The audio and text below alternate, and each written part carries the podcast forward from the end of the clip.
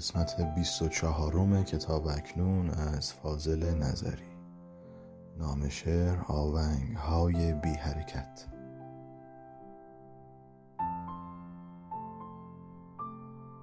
گرچه در ظاهر از تو بی خبرم هیچ کس هیچ کس جز تو نیست در نظرم.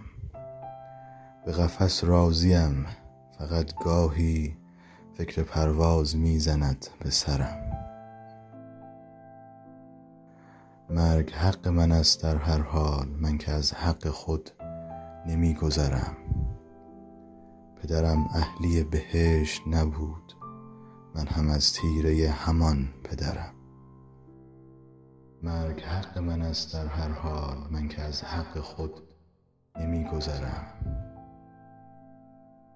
رود و دریا و ابر و بارانم که به پایان نمی رسد سفرم.